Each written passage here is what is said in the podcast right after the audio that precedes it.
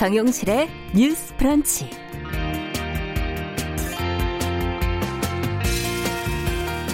안녕하십니까. 정용실입니다.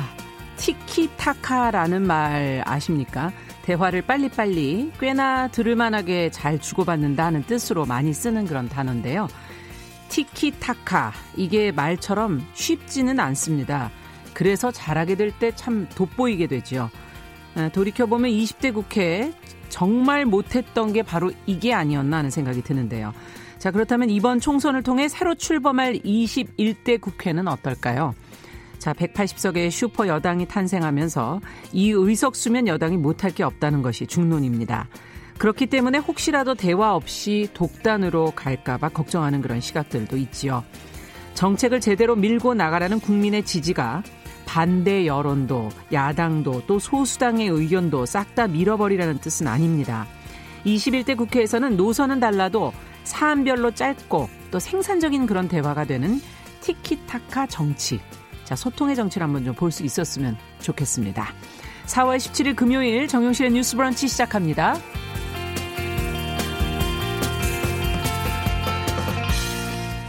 네, 뉴스 브런치 금요일에는 두 코너로 진행이 됩니다. 오늘도 뉴스픽 전혜연 송문희 두 평론가와 함께 주요 뉴스 논평 전해드리고요. 어, 다양한 분야에서 활약하는 여성들을 만나는 시간 초대석에서는 발달 장애인인 동생과 함께 살게 된 이야기를 솔직하게 담아낸 어른이 되면이라는 다큐 영화 감독으로 이름을 알린 분이죠. 이번 21대 총선에서 비례대표로 국회에 입성하게 된 정의당 장혜영 미래정치특위 위원장 만나보는 시간 준비하고 있습니다. 한 시간 계속 함께 해주시고요. 생방송 혹시 놓치신 분들 유튜브 팟캐스트로도 다시 들으실 수 있습니다. 잠시 후 뵙겠습니다.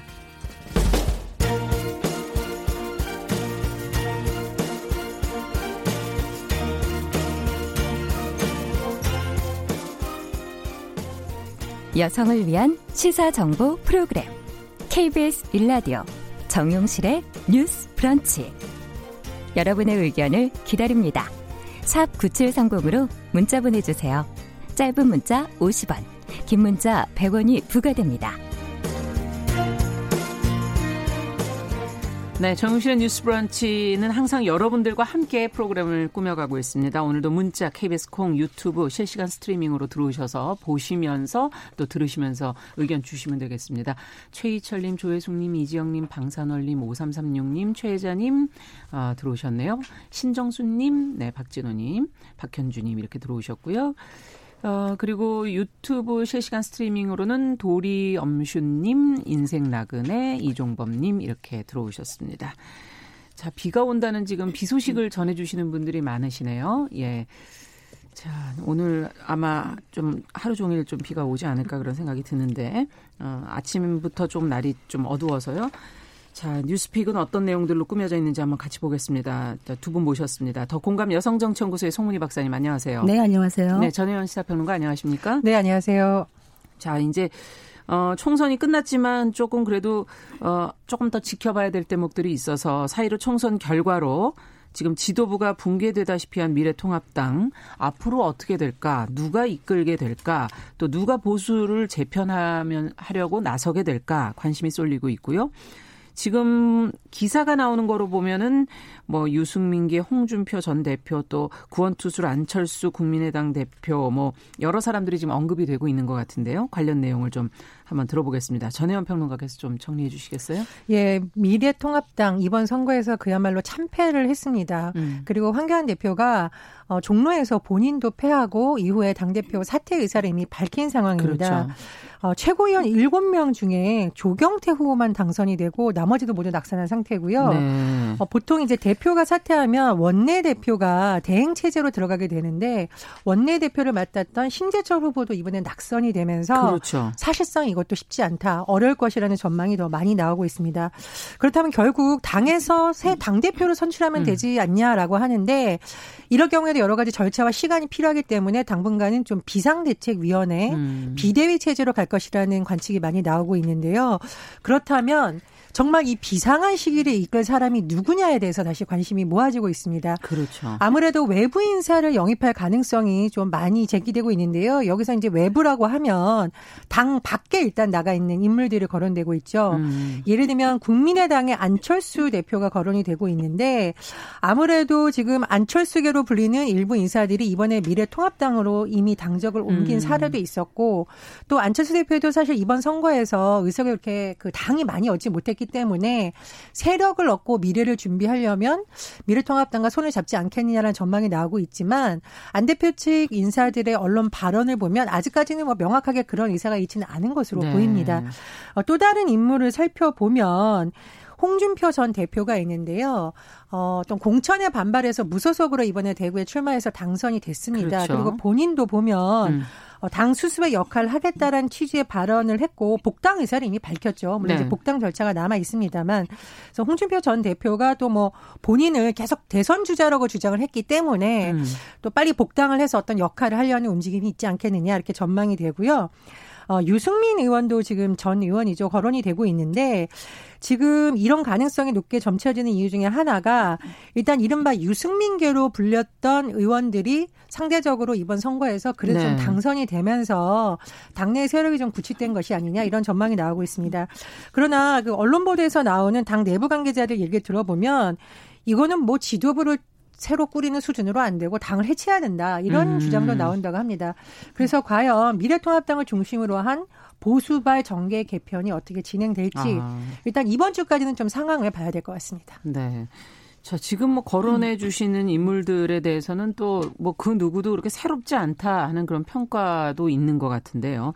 국민의 요구에 맞는 거기에 응답하는 그런 보수 정당을 만들기 위해서는 도대체 어떤 인물이 있을까요? 어떤 인물이 필요한 겁니까? 어, 인물 얘기하시니까 무슨 난세를 극복하는 백마 타고 오는 초인이 음. 탁 나타나면 좋겠지만 지금의 보수당의 분위기에서 지금 말씀하신 이런 인물들 도 이제는 좀 지나가야 되는 인물군이 아닌가. 음. 일테면은 아까 안철수 대표 얘기를 했는데 이번에 선거 기간 동안에 430km 넘게 정말 힘들게 뛰면서 완주를 했습니다.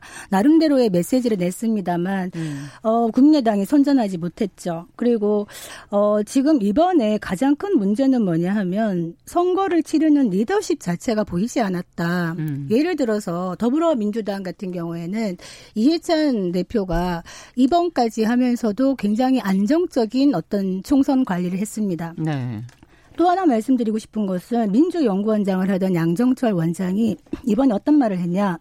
180석 압승을 하고 난 다음에 총선 결과가 무섭고 두려워서 야인으로 돌아가겠다라고 사퇴 의사를 밝혔습니다. 네. 이게 무엇이냐 하면 어, 여당은 적어도 그 그간의 한 10년 후의 세월에서 각고의 어떤 고통을 겪으면서 차곡차곡 세력들을 쌓아 넣으면서 어 힘든 시기에 희생을 할 줄 알거나 전략을 꾸밀 줄 알거나 리더십을 발휘할 줄 아는 사람들이 팀으로 뭉친다는 겁니다.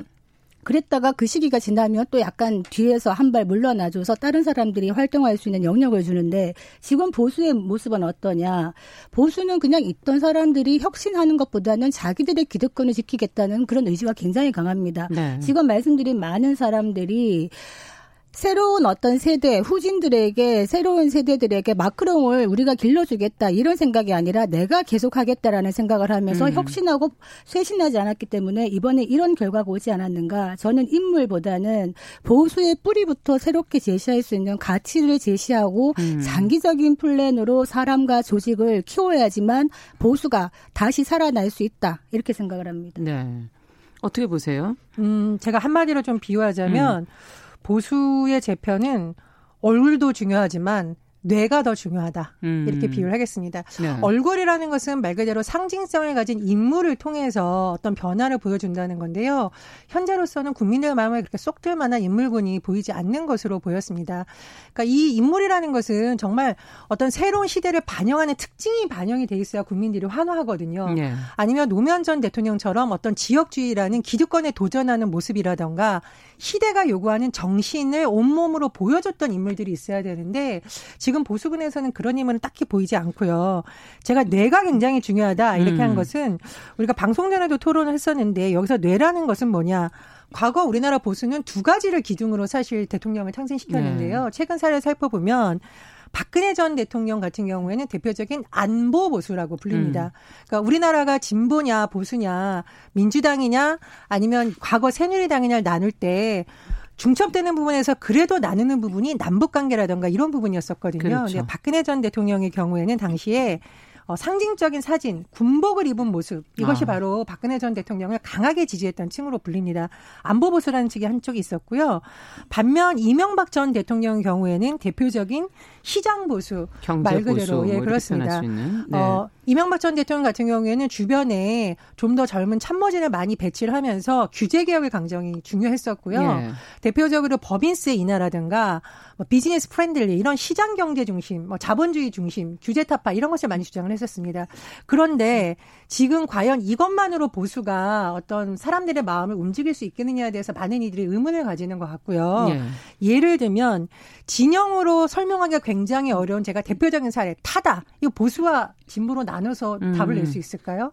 그리고 지금 외국에서 10대들이 툰베리 같은 인물들이 나와서 전 지구적 환경 문제를 얘기하고 있는데 이것이 보수와 진보만으로 또 나눌 수 있는 문제냐 이런 다양한 네. 의제를 안고 가야 되는 게 보수의 과제인데 음. 과거 같은 방식이 답습하다 보니까 안 된다는 거죠. 그래서 저는 비대위원장이 굉장히 새로운 인물을 영입하는 것도 물론 효과가 있겠습니다만 네. 현재 보수에게 필요한 것은 얼굴이 아니라 뇌를 바꾸는 것이다. 음. 이렇게 표현합니다. 그 이번에 전국 단위 선거에서 지금 네 번째 계속 참패를 한 겁니다. 그렇죠. 그래서 이제 어 민주당이 이번에 압승을 했다고 하지만 이 180석 이상이라는 건 굉장히 무서운 숫자입니다. 그만큼의 책임이 주어지는 것이거든요. 그래서 유권자들이 문재인 정부도 잘못하는 게 많다. 그렇지만은 야당에게 표를 주자니 마음이 가지 않는다. 이런 얘기를 하시는 표심이 많았다는 겁니다. 특히 30대, 40대라든가 중도층 유권자들 그렇다면 정치는 무엇인가? 사람의 마음을 얻는 것이다. 네. 사람의 마음을 얻는 매력이 있어야 되는데 지금의 보수당들이 그런 매력을 갖고 있느냐? 이런 매력은 어디에서 나오느냐? 바로 따뜻함, 사람에 대한 이해, 소통, 공감 이런 데서 나오는 겁니다. 그런데 그런 것들이 부족한 상태에서는 컨텐츠가 약할 수밖에 없는 음. 것이거든요.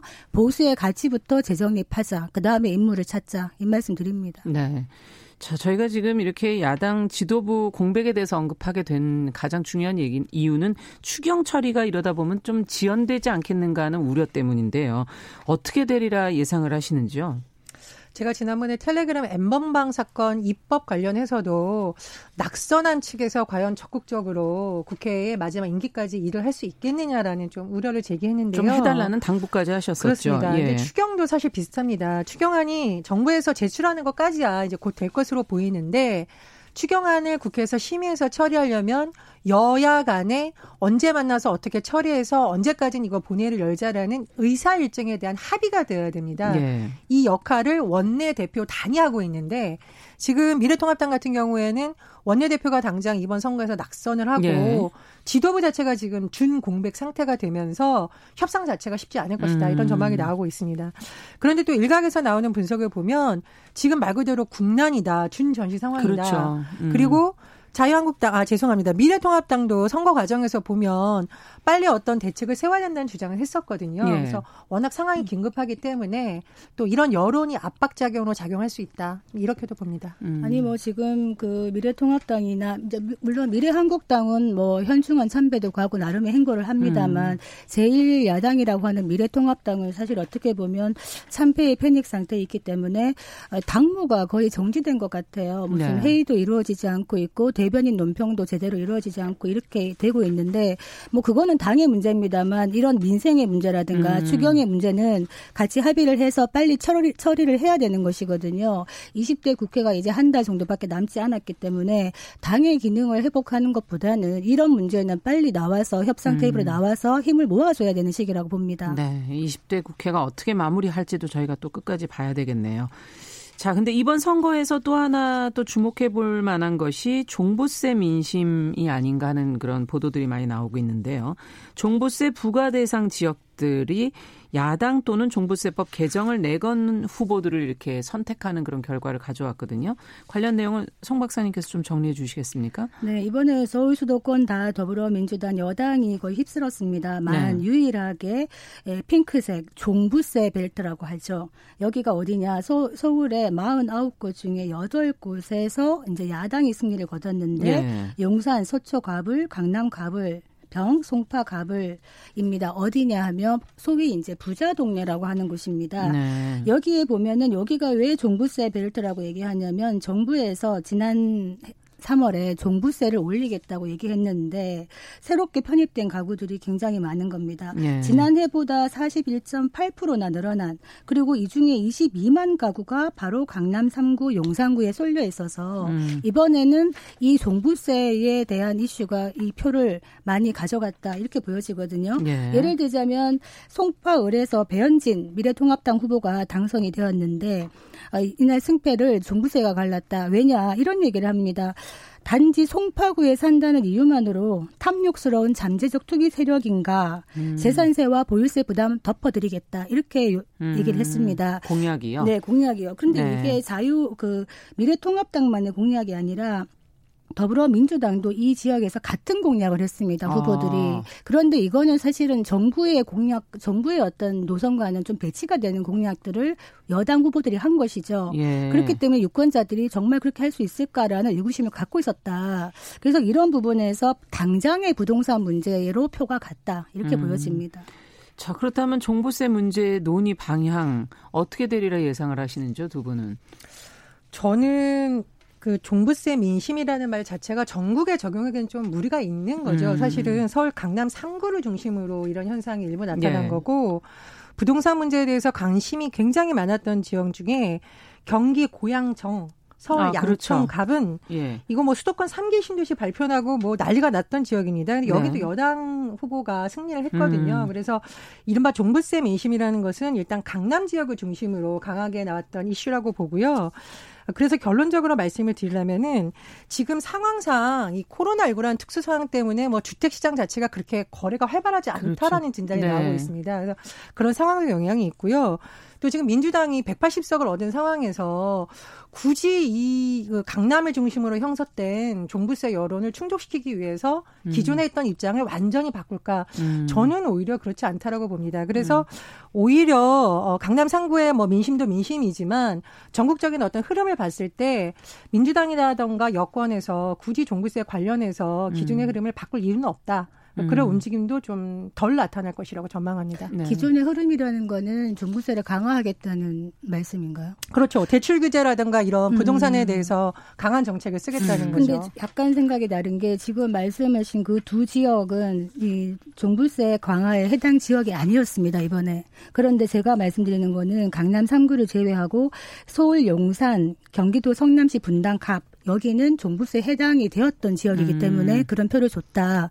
근데 제가 말씀드리는 거는 이 강남의 표심이 중요하다는 것보다는 종부세라는 거는 정부의 부동산 정책의 하나의 바로미터가 될 수 있다. 네. 이를테면은 이낙연 전 총리 같은 경우에도 어떤 얘기를 했냐면 약속을 했습니다. 1주택자는 종부세를 좀 완화하겠다. 예. 그러니까 종부세라는 게 이제 공시지가 9억 원 이상에게 주는 건데 아마 실거래가는 아마 14억 정도 넘을 겁니다. 겁니다. 그런데 어떤 분들이 있느냐 은퇴한 부부 은퇴하신 분들 중에 집 한 채가 달랑이다 이런 분들이 있습니다. 있죠. 이런 예. 분들은 세금이 급격하게 올라가면은 많이 힘들 수 있는 것이거든요. 음. 이게 지금은 강남만 그런 것 같지만 이게 조금 더 이제 부의 편중화가 되다 보면은 다른 지역도 이런 일이 생길 수가 있는데 이런 부분을 정부가 어떻게 풀어 나갈지는 좀 지켜봐야 될 부분입니다. 음. 그런데 우리가 어떤 주택 관련 법을 개정한다라는 것은 음. 일부의 어떤 요구도 받아들여야 되지만 전 국민에게 유일하게 적용이 될 수 있는 것을 같이 보고 가야 된다는 거죠. 그러니까 네. 종부세라는 것이 정부의 부동산 정책에 있어서 하나만 해온 것이 아니라 정부가 부동산 관련해서는 종부세도 했었고요. 그다음에 뭐 투기가을 지구를 뭐 핀셋으로 지정해서 어떤 규제를 가하겠다. 네. 대출 규제를 했다. 종합 세트입니다. 그런데 만약 이 부분을 건드렸을 경우에는 다른 부분에 대해서도 여론이 막 터져 나올 수 있거든요. 그래서 음. 저는 이게 좋다 나쁘다의 개념보다는 여당으로서는 그런 총체적인 면을 보고서 좀 판단하지 않을까 이렇게 음. 전망합니다. 그러니까 이를테면 보면은 대출 규제 같은 경우에도 어 사람들이 뭐 어떤 교통 입지가 편리하고 학군이 좋은 곳에 누구나 살고 싶다는 마음을 가질 수가 있죠. 그런데 거기에 진입하는 자체를 막아서는 안 되는 겁니다. 일테면 기존의 대출 규제라는 게 왜 이제 불만을 사고 있는 부분이 있냐. 돈이 없는 사람, 현금이 부족한 사람은 대출을 빌려서라도 집을 사고 싶은 곳이 있는데 대출을 많이 이제 엄하게 묶어버리면 기존의 현금을 많이 갖고 있는 부자들이 결국에는 아파트도 찝찝할 음. 수 있다. 이런 것 들도 지켜봐야 된다. 이렇게 생각합니다. 근데 종부세 종부세 대상자가 국민의 몇 퍼센트인지는 지금 음. 숫자로 나오고 있고 제가 정확히 기억을 못 하는데 많지는 않죠. 그렇죠. 예. 목소리가 강하게 나오는 것과 다수의 국민을 대상으로 하는 것 조금 다르거든요. 특히 음. 여당 입장에서는 그렇습니다. 그러니까 야당일 경우에는 저는 그런 주장을 강할 수 있는데 총체적으로 국정 운영을 끌고 나가야 되는 여당 특히 2020년 어떤 대선을 향해서 우리는 이런 정당이라를 보여줘야 되는 민주당 상황에서는 이 카드를 쓸 확률은 저는 매우 적다고 봅니다. 네. 자, 정용실의 뉴스 브런치 더 공감 여성정치연구소 송문희 박사 전혜연 사평론가와 함께 뉴스픽 진행하고 있는데요. 자, 총선 얘기 조금 더 해볼게요. 그, 이번 총선에서 신생 소수 정당인 여성의 당, 저희가 잠시 보도해드린 적이 있었는데, 이제 결과를 보니까 20만 표를 받았어요. 원내 진입은 못하게 되는 거지만, 어, 주목할 만한 성과다 하는 그런 평가도 있던데요. 관련 내용을 전혜연 평론가께서 좀 정리해 주시겠어요? 예, 여성의 당이 우리나라 최초의 여성 의제 정당을 표방한 당입니다. 여성 의제가 뭘까? 물론 이제 정의가 여러 가지가 나올 수 있겠지만 네. 예를 들면은 핵심 정책으로 디지털 성범죄 근절 폭력 방지, 성별 임금 격차 이런 식으로 모든 의제를 여기에 맞췄다라는 특징이 있습니다. 음. 이번에 득표율을 보면 0.74% 있는데요. 네. 전체 정당 중 10위입니다. 10위. 예. 그래서 원내 진입을 하려면 득표율 3%를 얻어야 되는데 거기에는 못 미쳤지만 이 정당이 만들어진 지 40일 만에 총선을 치른 것 치고는 아, 40일 만에 예 그리고 예. 선전을 했다 이런 평가가 나오고 있습니다. 그래서 음. 저는 근데 이제 사실 여성의당의 득표율도 좀 유심히 봤지만 유심히 본 부분은 어떤 사람들이 당원일까 이 부분을 주목해서 봤는데요. 예. 당원을 모집하는 과정 자체가 거의 SNS 요즘 젊은 층이 많이 쓰죠. SNS를 아. 활용했다고 하고요. 어, 만명 정도 많다는 그렇습니다. 건가요? 만명 정도인데 당원의 78%가 10대에서 20대라고 합니다. 음. 그러니까 상대적으로 젊은 여성들이라든가 젊은이들이 그래도 여성의 당에 관심이 많다. 또 이런 점을 보여준 것은 음. 매우 의미 있다고 봅니다. 네. 뭐 당 홍보 문구나 뭐 당내 일부에서 또 트랜스젠더 배제 기류 이거에 대한 비판도 있긴 하지만 어쨌든 기성정당하고 차별화된 의제가 있는 것 같고 창당부터 선거 과정까지의 어, 모든 과정들 눈여겨 볼만 했다 하는 그런 목소리도 나오고 있는데 지금 20만 표를 얻은 여성의당 이 숫자가 가지는 의미는 어떻게들 해석하고 계십니까? 네 이번에 그 준연동형 비례제로 바뀌면서 비례투표 용지 굉장히 길어졌잖아요. 예. 그러니까 그만큼 많은 정당들이 사실은 우후죽순 한 35개 이상 만들어졌죠. 네. 그런데 그중에 이 여성의당은 만든 지 창당한 지 한 달 만에 당원을 1만 명을 모아 모았고 20만 표 이상을 가져갔다. 네. 이거는 좀 획기적인 성과라고 보여집니다. 그런데 이 3%라는 게 사실 만만한 선이 아닙니다. 아니군요. 이게 어, 쉽게 될 것 같지만 이 3%의 벽을 넘는다는 게 신생 정당으로서는 굉장한 그 음. 걸림돌이 될 수 있는데 앞으로도 계속 해나가겠다 이렇게 대표가 얘기를 하고 있는데 어 저는 긍정적으로 평가를 한편에서는 합니다만 또 이제 잘 예, 자리를 잡기를 바라는 마음에서 좀 쓴소리 음. 한마디를 드리자면 이 여성의당에 서 그래서 이제 저번에 그 어떤 기부금을 후원금을 모금하는 과정에서 네. 약간 좀 여론의 문매를 맡은 적이 있습니다. 그러니까 이부진 사장님 애플 망빙 더 먹게 1억만 기부하세요. 음. 이런 광고를 해서 문매를 맞았는데 제가 왜 이 말씀을 드리냐면 사실은 여성들이 소비의 주체로서 많은 부분의 소비를 이끌고 있습니다. 그래서 어떻게 보면 기업에 대해서 여성들에게 더 많은 투자를 하라라는 이야기를 할 수는 있습니다. 그런데 그거를 표현하는 과정에서 아직 아마추어 정당이 기 음. 때문에 초보이기 때문에 어떻게 보면 불필요한 논쟁을 이끌어낼 수도 있는 이런 걸 했다고 보는데 많은 당원들이 10대, 20대이기 때문에 이 네. 또한 시행착오가 아닐까 이런 생각을 하는데요. 음. 조금 더 따뜻한 시선으로 이 정당을 봐줬으면 좋겠다 이런 생각이 음. 듭니다. 말 그대로 이게 시행착오로 보는 분들도 있고 너무 좀 여성 혐오를 자극하는 분들도 있는데 저도 뭐 비슷한 의견입니다. 처음 시작하는 정당이니까 음. 어, 표현에 있어서 좀 여론과 조금 동떨어진 표현을 했다 이런 부분은 조금 조심을 해야겠지만 저는 굉장히 의미 있게 보는 것이 뭐냐면 사실 많은 정당에서 훌륭한 여성 의원들이 많은데 어떤 당론이라던가 특히 선거 국면에서 지적해야 될 부분에 있어서 여성 의원들이 같은 당의 의원이라던가 후보를 비판하기가 참 쉽지 않은 것이 현실이라고 하거든요. 그래서 네. 어쨌든 이런 새로운 시도들이 기성 정치권에 들어가 있는 여성 정치인들에게도 좀 자극이 되고 또 나는 정당은 별로지만 어 저 정당에서 한번 이런 음. 의제는 다뤄보고 싶다라는 또 다른 유권자를 정치에 대한 관심을 적극적으로 이끄는 또 요인이 된다면 그런 부분도 의미가 있다고 봅니다. 그러니까 여성의 당에서 저는 이런 의제를 주장을 했으면 좋겠어요. 그러니까 이를테면 기업에서 여성 임원 비율을 좀 더 늘려달라든지 음. 어떤 생활 밀착형 의제들을 더 얘기했으면 좋겠고 사실 정당을 운영하고 조직하는 데는 많은 돈이 듭니다. 현실적으로 그렇죠. 그렇기 때문에 많은 어려움이 있을 거라고 생각 합니다만 어, 처음부터 뛸 수는 없는 것이거든요. 하나하나 걸음마부터 해나가야 되는데 어, 명심해야 될 것은 쉬운 길은 없다. 음. 날로 갈 수는 없다. 어려운 고통을 겪으면서 성장을 해야만이 존재감을 가질 수가 있을 것이다. 이런 음. 생각이 듭니다. 네. 자, 오늘 뉴스픽은 그럼 여기까지 듣도록 하겠습니다. 전혜연 평론가, 더 공감 여성정치연구소의 송문희 박사 두 분 수고하셨습니다. 어느덧 한 주가 지났네요. 주말 잘 보내시고 다음 주에 또 뵙겠습니다. 감사합니다. 감사합니다. 네, 정용실의 뉴스 브런치 듣고 계신 지금 시각 10시 31분이고요. 라디오 정보센터 뉴스 듣고 오겠습니다. 코로나19 국내 신규 확진자가 닷새 연속 20명대를 기록했습니다. 중앙방역대책본부는 17일 0시 현재 코로나19 신규 확진자가 22명을 기록해 전체 누적 확진자는 모두 1,635명으로 집계됐다고 밝혔습니다. 정세균 국무총리는 숫자는 적어도 감염 경로를 알 수 없는 확진자가 계속 발생하고 있다며 지역사회나 해외 입국자에 의한 무증상 감염이라는 의심을 지울 수 없다고 밝혔습니다. 코로나19 긴급 재난지원금을 소득 하위 70% 가구가 아닌 전 국민에게 지급하기로 한 민주당 방침과 관련해 윤호중 사무총장이 기재부를 설득하는 것도 불가능하지 않다고 말했습니다. 코로나19 여파로 숙박 음식점, 교육 등 대면 서비스업 경기가 위축되면서 취업자 수가 10여 년 만에 처음으로 감소했습니다.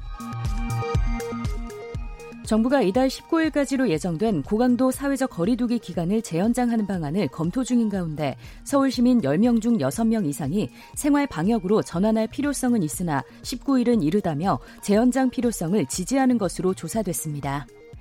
지금까지 라디오 정보센터 조진주였습니다.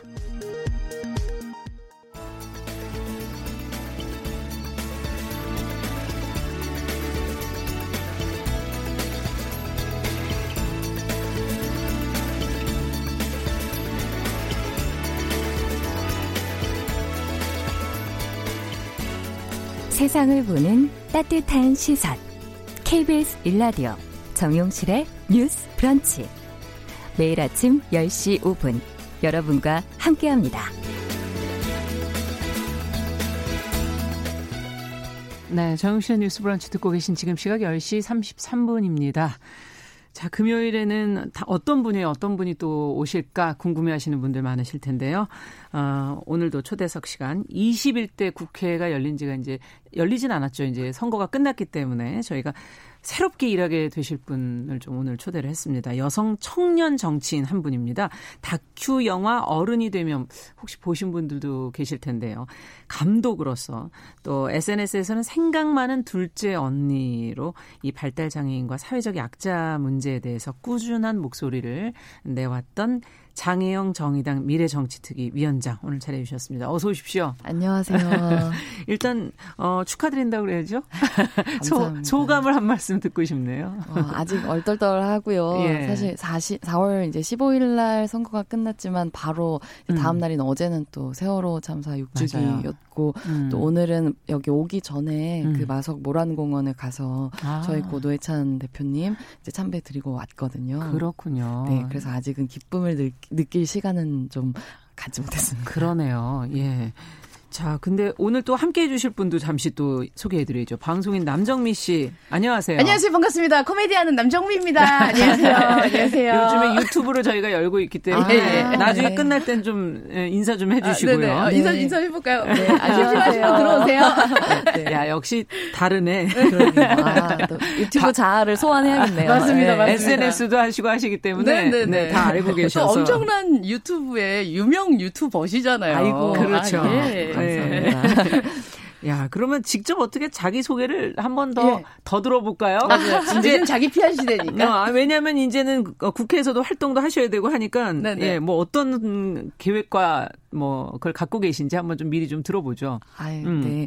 뭐 한 저는 이제 생각 많은 둘째 언니라고 음. 하는 이름으로 이 도무지 이해 안 가는 세상을 그래도 이해해 보려고 하는 음. 이제 둘째 언니로 지내왔고 네. 또 이제 오랫동안 시설에 장애가 있다는 음. 이유만으로 어렸을 때부터 오랜 시간을 시설에 살아야 했던 동생의 탈시설을 음. 도우면서 음. 이제 동생과 함께 무사히 할머니가 되어가기 위해서는 단순히 이제 제가 노력해서 좋은 언니가 되는 걸로 충분한 게 아니라 우리 네. 사회가 음. 누구나 장애가 있든 없든 같이 살아갈 수 있게 바뀌어 바뀌어야 된다는 걸 깨닫고 정치를 시작했고요. 음. 이제 정의당에서 정치를 시작해서 이제는 이제 미래정치 특위장이자 이제 21대 야. 국회에서 활동하게 될 이제 국회의원 당선자로서 여러분께 인사드리는 장혜영입니다. 네, 야 말씀 잘하시는데 깜짝 놀랐네요.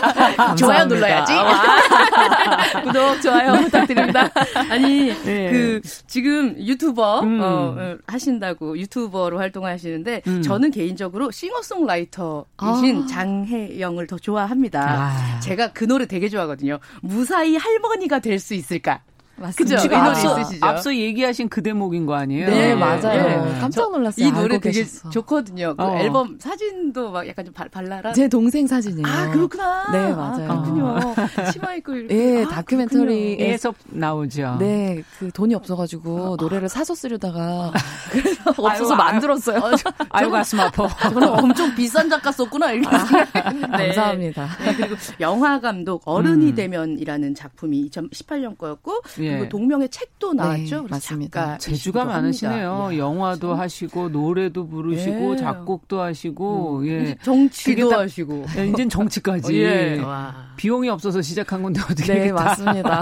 어떻게든 해내고 있습니다. 야, 진짜 야, 대단하신 정말 분. 대단하십니다. 예.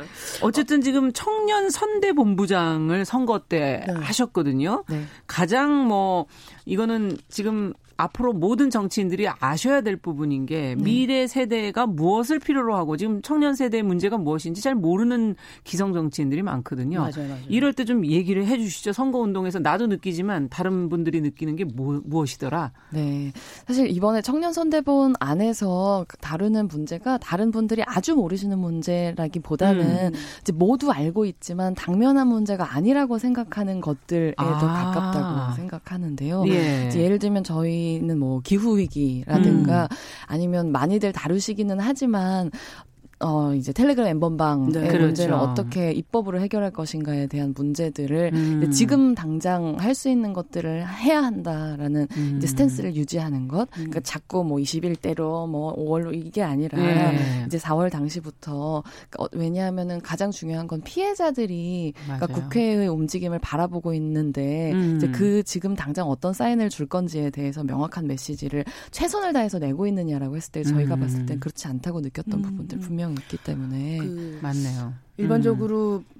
그 기득권들이 네. 듣고 중요하게 음. 생각하는 문제와 네. 지금 앞으로 살아갈 우리가 보는 문제가 좀 다르다는 게 시각 네. 차이가 네. 확실히 있다고 느껴졌어요. 음. 맞아요. 공약집도 보니까 네. 그렇더라고요. 만나시면 선거 운동 과정에서 청년들 많이 만나셨을 거 아니에요? 네, 맞아요. 예. 어떤 부탁들을 많이 들으셨는지요? 음. 그 이제 거리에서 유세를 하는데 아무래도 이제 코로나 전국이다 보니까 네. 사람들이 많이 있지는 않았었는데 음. 이제 말씀을 드리면은 멈춰서서 듣는 분들은 계셨어요. 아. 특히 저희가 이제 주거 문제, 부동산 문제 이런 걸 다룰 때 심각하죠. 네, 음. 특히 이제 청년들은 더더욱이나 그 고시원 사는 분들의 70%가 청년이라고 음. 하는 통계가 있을 정도로 네네. 이제 굉장히 열악한 부분이 있는데 음. 이제 여러 가지 공약 드렸더니 다 좋은데 네. 어 지금이야 뭐 선거철이 동물이니까 이렇게 얘기를 같이 하지만 선거 끝나고 만약에 국회 들어가고 나면은 더 이상 소통 안 하지 않냐고 이 문제 어떻게 할 거냐고 아. 물어보셔가지고 제가 말씀드렸죠. 제가 유튜버다. 맞아, 맞아. 정치인이기 전에 유튜버기 때문에 네. 네. 언제든지 이제 정말 이제 의원실을 통해서 연락하는 거 이외에 정말 네. 일주일에 한 번씩 제가 라이브 방송을 하겠다. 오. 그때 들어오셔서 네. 댓글로 남기시면은 제가 정말 가감 없이 소통하고 이야기 아. 나누겠다. 그러니까 믿고 정말로 네 저희 당을 많이 사랑해달라 그런 말씀 드렸더니 아. 네. 오케이 아, 약속하고 가셨습니다. 아니 그러면 유튜브 활동을 의원 하시면서도 일주일에 한 번씩 이제는 어떤 내용을 그럼 하시게 될? 이제 뭐 의정 활동 브이로그 그런 거 하게 되죠. 아, 네. 아내를 이제 사사치 좀 보여주시겠어요? 그러면? 아유 그러면요. 예. 지금까지 카메라가 가, 지 못한 부분들을 아. 이제 저의 휴대폰을 가지고 예, 예. 들어가서 잠입 취재 같은 건가? 네 그렇죠. 셀프 잠입 취재. 어. 떤 분이 졸고 계시는지. 네 맞습니다. 지금 여기는 본회의장. 어, 네. 그게 적나라하게 다 드러나겠군요. 가끔 망원 카메라로 땡겨서 저희가 네, 보기도 네, 하고 맞아요. 문자 같은 것도 보이잖아요. 막 두렵습니다. 야, 이게 그래서 이제 앞으로는 다 네. 공개가 되는 거예요. 맞아요, 예. 맞아요, 맞아요. 자, 근데 이 여성 정치인의 숫자는 지금도 그리 많은 거는 아니거든요. 그렇죠. 들어가 보시면 아마 더 체감하시게 될 텐데. 네. 어, 이 여성으로서 또 활동하는 것도 분명히 주목을 받게 되리라 예상이 되거든요. 네. 여성의 현실과 관련해서 나는 이 부분은 좀 집중해 보고 싶다는 그런 의제나 그런 것들이 있습니까? 역시 안전부터 안전. 시작해야 된다는 생각이 들어요. 음. 사실 여성들이 국회에 대해서 뭐 여성뿐만 아니지만은 음. 정말로 신뢰할 수 없다라고 음. 지금 느끼고 있을 거고 당장 정말 이제 이 방송 듣고 계신 분들도 음. 공중 화장실 이용하면서 이제 문에 뚫려 있는 구멍 안 막아 본 분들 별로 그렇죠. 없을 거라고 맞아요, 맞아요. 일단 한번 스캔하고 들어가잖아요. 네, 네, 네. 네. 여전히 이제 그런 부분부터 음. 정말 이제 성폭력, 성범죄, 특히 음. 디지털 성범죄, 성착취 이런 개념 들부터 잡아가고 네. 예. 그래서 여성들이 믿을 수 있는 국회 안전부터 다져나가. 나가겠다 그런 음. 생각 강하게 하고 있어요. 네. 우리가 어, 뉴스브런치 이 금요일 시간에 음. 항상 여성분들이 나오셔서 그렇죠. 여자로 태어나지 않으면 이 각도에서 안이 각도에 서보지 않으면 안 맞아요. 보이는 일들에 대한 음. 얘기를 되게 많이 드리거든요. 네. 어쨌건 이렇게 이야기가 조금이라도 공감대가 형성되는 음. 창구가 있다는 게 또 하나 늘었다는 게 너무 기쁜 소식입니다. 맞아요. 감사합니다. 예. 자, 근데 정말 이렇게 어, 다재다능하고 똑 부러지고. 맞아, 맞아, 맞아요. 어, 어떻게 이렇게 만들어진 배경은 어디 있다고 보세요?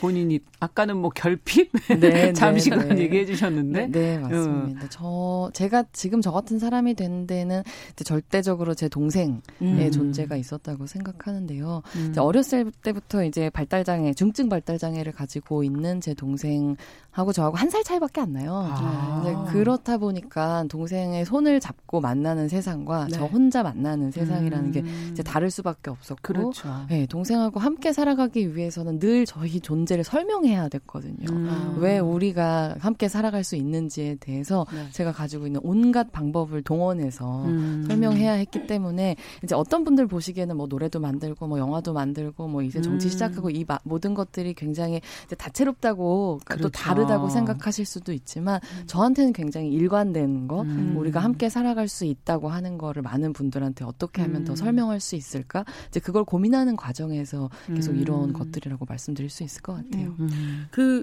제가 알기로는 그 보통 사람들이 만드는 더 나은 민주주의 비영리 음. 법인인 와글의 사무국장이셨던 걸로 알고 있어요. 아. 네, 정의당 네. 입당하기 전까지 그랬습니다. 아, 그, 그 전까지 하시고 음. 좀더 큰 꿈을 위해서 버리신 거예요? 아니에요? 네, 이사장님께서 보내주셨습니다. 더 큰 꿈을 이루기 위해서. 그렇군요. 네. 네. 그런 음. 활동도 많이 하시고 그리고 동생이랑 그렇죠. 함께 살면서 우리가 보지 못했었던 부분에 대해서 계속 얘기를 음. 하시고 하는데 이 그래서인가요? 생각이 좀 더 많아지셨었나요? 그래서 이름이 생각 많은 둘째 음. 언니라는 이름으로 활동을 하고 계신데 네. 어떤 생각들이 담겨 있는 이름인가요? 네. 사실 동생하고 같이 지내면서 제가 깨달았던 가장 아픈 부분은 엄청나게 사랑하면서 동시에 엄청나게 차별할 수도 있구나라고 음, 하는 깨달음 가족이라는 것이었어요. 네, 가족일 수도 있고 또 주변 네, 사람일 네, 수도 주변일 수도 음. 있고 이제 경우에 따라서 연인이거나 친구이거나 음. 할 수도 있다고 음. 생각하는데 아, 가장 가까이서 약점이 무엇인지 어디가 힘든 부분인지 너무 잘 알기 때문일 수도 있겠네요. 그렇죠. 오히려 보호해야 한다고 생각하기 때문에 네. 나와 같은 인간이라고 생각하지 못하게 되는 부분들이 있거든요. 아. 예를 들면 음. 이제 동생의 언니로 산다는 건 정말 이렇게 생각이 많아지는 음. 일상을 누릴 수 있는 이제 그런 어떻게 보면 저에게는 굉장히 중요한 음. 경험이었는데. 예. 예. 아 근데 이 지금 나랑 같이 사는 생각 많은 우리 둘째 언니가 음. 의원님이 되셨어요. 그러면 우리 그 동생 음. 혜정 네, 씨, 네. 네. 어, 동생분은 반응이 달라집니까? 아 뭐 세상 쿨한 저의 동생은 아마 뭐라 그러던가요? 지구상에서 가장 제가 정치 시작하기 전과 후에 저를 똑같이 대하는 사람. 아. 네, 일단 저한테 별로 관심이 없습니다.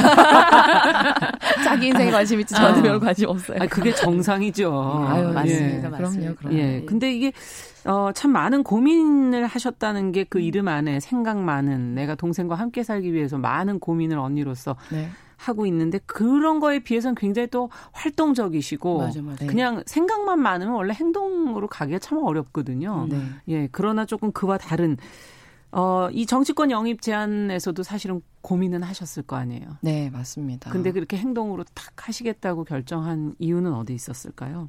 이제 맨 처음에 작년 9월쯤에 이제 심상정 대표님한테 음. 이제 당에 들어와서 함께 활동했으면 좋겠다는 말씀을 듣고 나서 음. 어, 제가 집에 돌아와서 어떻게 하면은 거절을 할 수 있을까?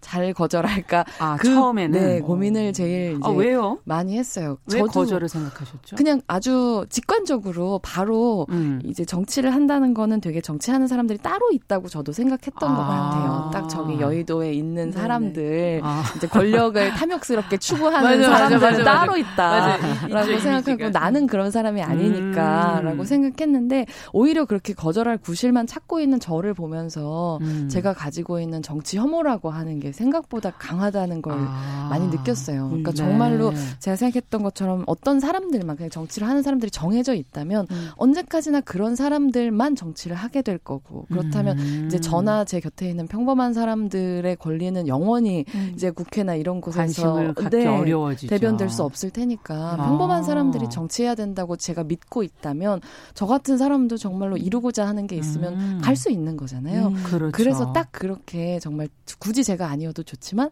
제가 아닐 이유도 없으니까 음. 원하는 게 있다면 한번 가보자라고 음. 아. 생각하게 됐던 거죠. 아니 야, 지금 여기 올라오는 댓글을 잠시 읽어드리겠습니다. 예, 예. 이선아님, 어, 장혜연 의원님 환영합니다. 아, 환영합니다. 네, 감사합니다. 그러셨고요. 네. 그리고 미무스원님 잘한다, 잘한다.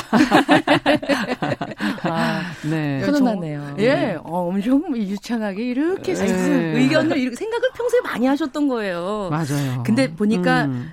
대학 졸업 코앞을 앞두고 음. 자퇴하시면서 이별 선언문 이런 대자보 붙이셨더라고요. 네. 음. 여러분 학교 사랑하십니까? 학교보다 더 좋은 게 있어 저는 그만둡니다 이러고 나가셨더라고요. 음. 어 이거 보니까 주변에서 하지 말라는 것만 골라서 해왔습니다. 이렇게 인터뷰를 하셨던데 네. 아니 자유롭고 다양한 방식으로 이렇게 활동을 하다가 말 그대로 딱딱한 규격, 시간 맞춰서 하는 이런 정치권에 들어가시다 그러네요. 보니 네. 어. 어, 또 언제 이거 안 할래? 그러니까 걱정이 조금 되는데 어. 장단점 느끼신 것 좀 말씀 들어볼까요? 네. 사실 그때 이제 벌써 9년 전인데요. 학교 네. 그만뒀었던 때가 음. 그때도 고민이 많았어요. 이제 이미 동생에 대해서 제가 책임지면서 살아야 한다라고 하는 음. 발달장애 가족들이라고 그렇죠. 한다면 이제 비장애 형제자매들이 한 번쯤은 해보는 그런 고민이 네. 저에게도 이제 부 모님이 돌아가시게 되면 음. 이제 동생을 책임져야 된다는 음. 책임감은 저, 이미 그때도 저의 것이었고, 음. 근데 그 이제 소위 어 명문대 학교 졸업해서 이제 좋은 직장에 취직해서 이런 방식으로는 음. 이제 동생을 저하고 똑같은 인간으로서의 권리를 음. 보장하면서 함께 살아갈 수 있다고 생각하지는 않았어서 음. 일단 다른 길을 가겠다. 그 졸업장을 갖는 것을 거부하는 게 저한테는 굉장히 아. 중요한 행동이었었고 그 일관성을 저는 지금까지도 지켜오고 있. 있다고 생각하거든요. 음, 네. 뭔가 이제 쉽게 벗어던지고 이런 종류의 행동들은 오히려 아니었고 네.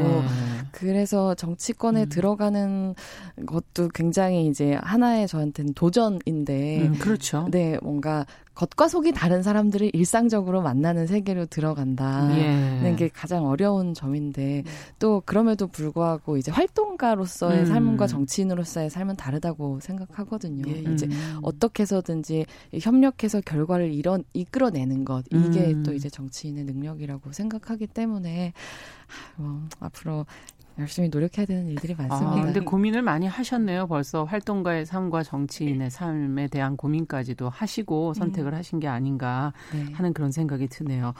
사실 이 어, 자유롭, 지금 아마 질문하신 거 안에는 자유롭게 사셨는데, 네. 이제부터는 앞서 브이로그 얘기도 하셨지만, 거기서 어떻게 하시는지 다 보고 있는 거거든요. 네. 자유롭지 않고 얽매여 있고, 다른 사람의 시선을 받으면서 사는 삶에 네. 대해서 조금 어떤 고민은 없으셨나 하는 그런 질문이었던 거 같아요. 걱정되지 네. 않을까. 그 출마 선언 이제 말씀드리면서 그 음. 안에 그거에 대한 제 나름대로의 각오 음. 이제 이런 것들을 넣었는데 어 정말 18년 동안 시설에서 살았던 동생하고 나와서 산 지 이제 3년째거든요. 음. 그 생활이 너무 이제 좋고 놓치고 싶지 않은 순간들인데 그 모든 것들 다 내려놓고 그리고 음. 정치를 하러 아. 들어가는 거다. 음. 그런 말씀 드렸었어요. 예. 정말로 그 모든 모든 것들을 다 내려놓는다고 하더라도 그걸 통해서 동생이 음. 이제 누군가의 가족이 아니라 우리 사회 시민으로 살아갈 수 있게 된다면 음. 그 토대 만들게 된다면 제가 가지고 있는 모, 든 것들 내려놓을 수 있다 음. 그렇게 말씀드렸습니다. 네 그렇군요. 그러면 동생이 어떻게 되는 겁니까? 그러면 같이 사시다가? 아, 계속 같이 살고 아, 있는데요. 아, 네. 네. 근데 네. 이제 저와의 뭐 알콩달콩 일상 이제 그러니까 이런 것들은 언니가 너무 바빠져 가지고 어떻게 돼야 되나요? 그러면? 그래서 제 동생은 더 좋아하고 있긴 동생 입장에서 굉장히 좋을 수 있어요. 네, 잔소리쟁이가 사라졌다. 아침부터 저녁까지 양치질하라고 아, 노래 부르는 사람이 네. 사라졌다. 괜한 걱정을 했다. 이제 내 세상이다. 네. 네. 아, 그 동생분이야말로 투표해 주신 여러분 감사합니다. 맞아요. 얘기할 수 있어요. 이제 그 활동 지원 서비스 를 음. 받아도 네. 월 이제 150시간이 전부고 음. 이제 당장 선거를 치르는 동안에도 어. 이제 아. 비는 시간들은 이제 제 친구들이 사적으로 많이 도와주곤 주변에서. 했었어요. 네. 예. 그래서 이제 앞으로도 의정 활동하면서 더, 더 바빠지게 되면 음. 이제 그 부분들을 어떻게 할지 대책을 세우는 것도 음. 사실은 당연한 중요한 문제 네, 아주 중요한 과제죠. 네.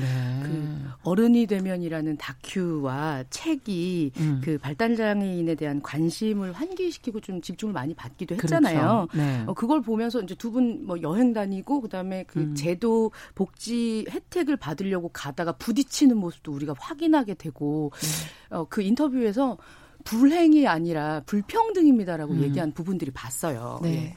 어, 앞으로 국회에서 이런 메시지를 구체적으로 정책으로 드러내실 계획도 있으신 거죠? 네, 음. 그럼요. 예. 예. 정말 어, 힘을 갖고 싶어서 힘을 갖고 변화를 일으키고 싶기 때문에 여기까지 왔고 네. 이제 국민들께서 만들어주신 만큼 그 기회를 유감없이 사용하고 싶은데요. 일단 제가 어, 경선 때부터 비례대표 음. 경선 때부터 반복적으로 말씀드렸던 제 1호 공약은 음. 24시간 활동지원제도 보장이라고 하는 건데요. 조금 설명을 해주시죠. 그 활동지원제도라고 하는 거는 2007년 도에 이제 법으로 만들어진 제도인데 음. 네. 이제 지금까지 보통 여러분께서 상상하실 수 있는 거는 음. 이제 발달장 장애를 가지고 있는 뭐 지적 장애나 자폐성 장애를 가지고 있는 네. 이제 사람이 있으면 곁에서 가족들이 음. 부모가 음. 뭐 주로는 어머니가 곁에서 돌보고 네, 예. 희생하고 예. 맞아, 맞아. 정말 자기의 삶을 내려놓고 음. 그런 이제 장애 자녀의 그림자로서 살아가는 이런 모습들을 쉽게 상상하실 수 있을 텐데 이제 그게 아니라 음.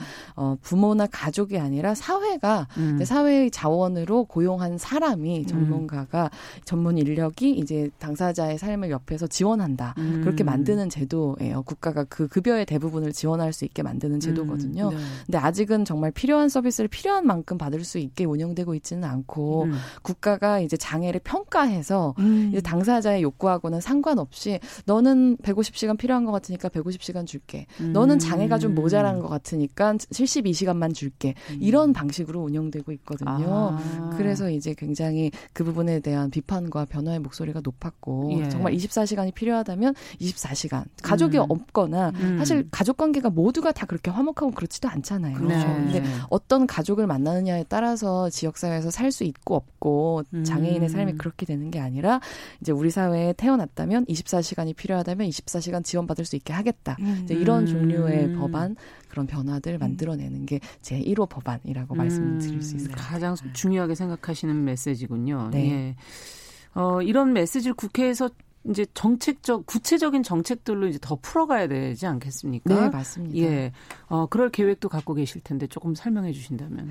약간 이제 탈시설이라고 하는 음. 단어가 음. 사회복지에서는 이제 조금씩 익숙해지고 있지만 네. 국민 여러분께는 아마도 장애 당사자의 가족이 아니시거나 당사자가 아니시라면 조금 낯서실 수도 있어요. 그럼요. 그러니까 어쨌든 우리 사회에선 지금까지 사람을 능력으로 평가하고 그걸 음. 수량화하고 서열화해서 이제 그 가장 밑에 있는 정말 발달 장애인들, 음. 지적 장애인들은 사회 밖으로 밀쳐내서 시설 음. 안에 가둬놓지 않았습니까? 음. 근데 이제 그런 사회에서 어 그렇지 않은 사회로 모두 다 같이 살아가는 사회로 이행할 때가 됐다. 그래서 이제 음. 탈시설법이 필요하다라는 얘기를 많이 하는데요. 네. 그 탈시설을 위해서 가장 필요한 것들이 이제 방금 전에 말씀드렸던 지원제도 같은 네, 활동 지원 제도 음. 24시간을 보장하는 음. 활동 지원 제도 만드는 거부터가 음. 시작이라고 네, 반복적으로 마, 말씀드릴 수 있을 것 같아요. 그렇군요. 큰 가치가 탈시설을 하겠다 하는 음. 예, 한 사회인으로서 시민으로서 네. 살아갈 수 있게끔 네, 누군가의 네, 가족이 아니라 시민으로서 살아갈 수 있는 예. 토대를 만들겠다.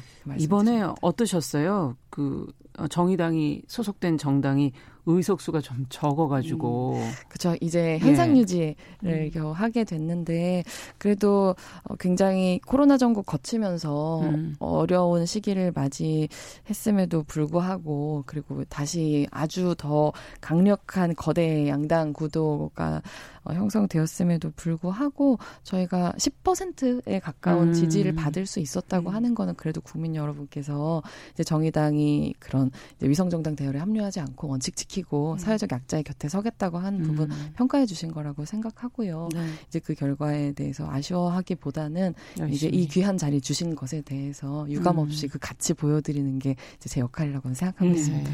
생각 많은 둘째 언니 장혜영 이렇게 국회로 대단하네요. 들어갑니다. 예. 네. 네. 지금 이종덕님께서 정의당 찍어주지 못해 죄송하다는 말씀을 뭐 열심히 하겠습니다. 네, 열심히 하고 다음 활동하시는 거 보고 네, 앞으로도 선거가 예? 많이 남아 있습니다. 네, 맞습니다. 앞으로 열심히 의정 활동 해주시기를 저희도 기대하겠습니다. 네. 장혜영 정의당 미래정책 특위 어, 위원장을 만나봤습니다. 남정미 씨도 감사합니다. 네, 감사합니다. 고맙습니다. 자, 오늘 뉴스브런치 금요일 순서 여기서 마치고요. 저는 다음 주 월요일에 뵙겠습니다. 여러분 감사합니다.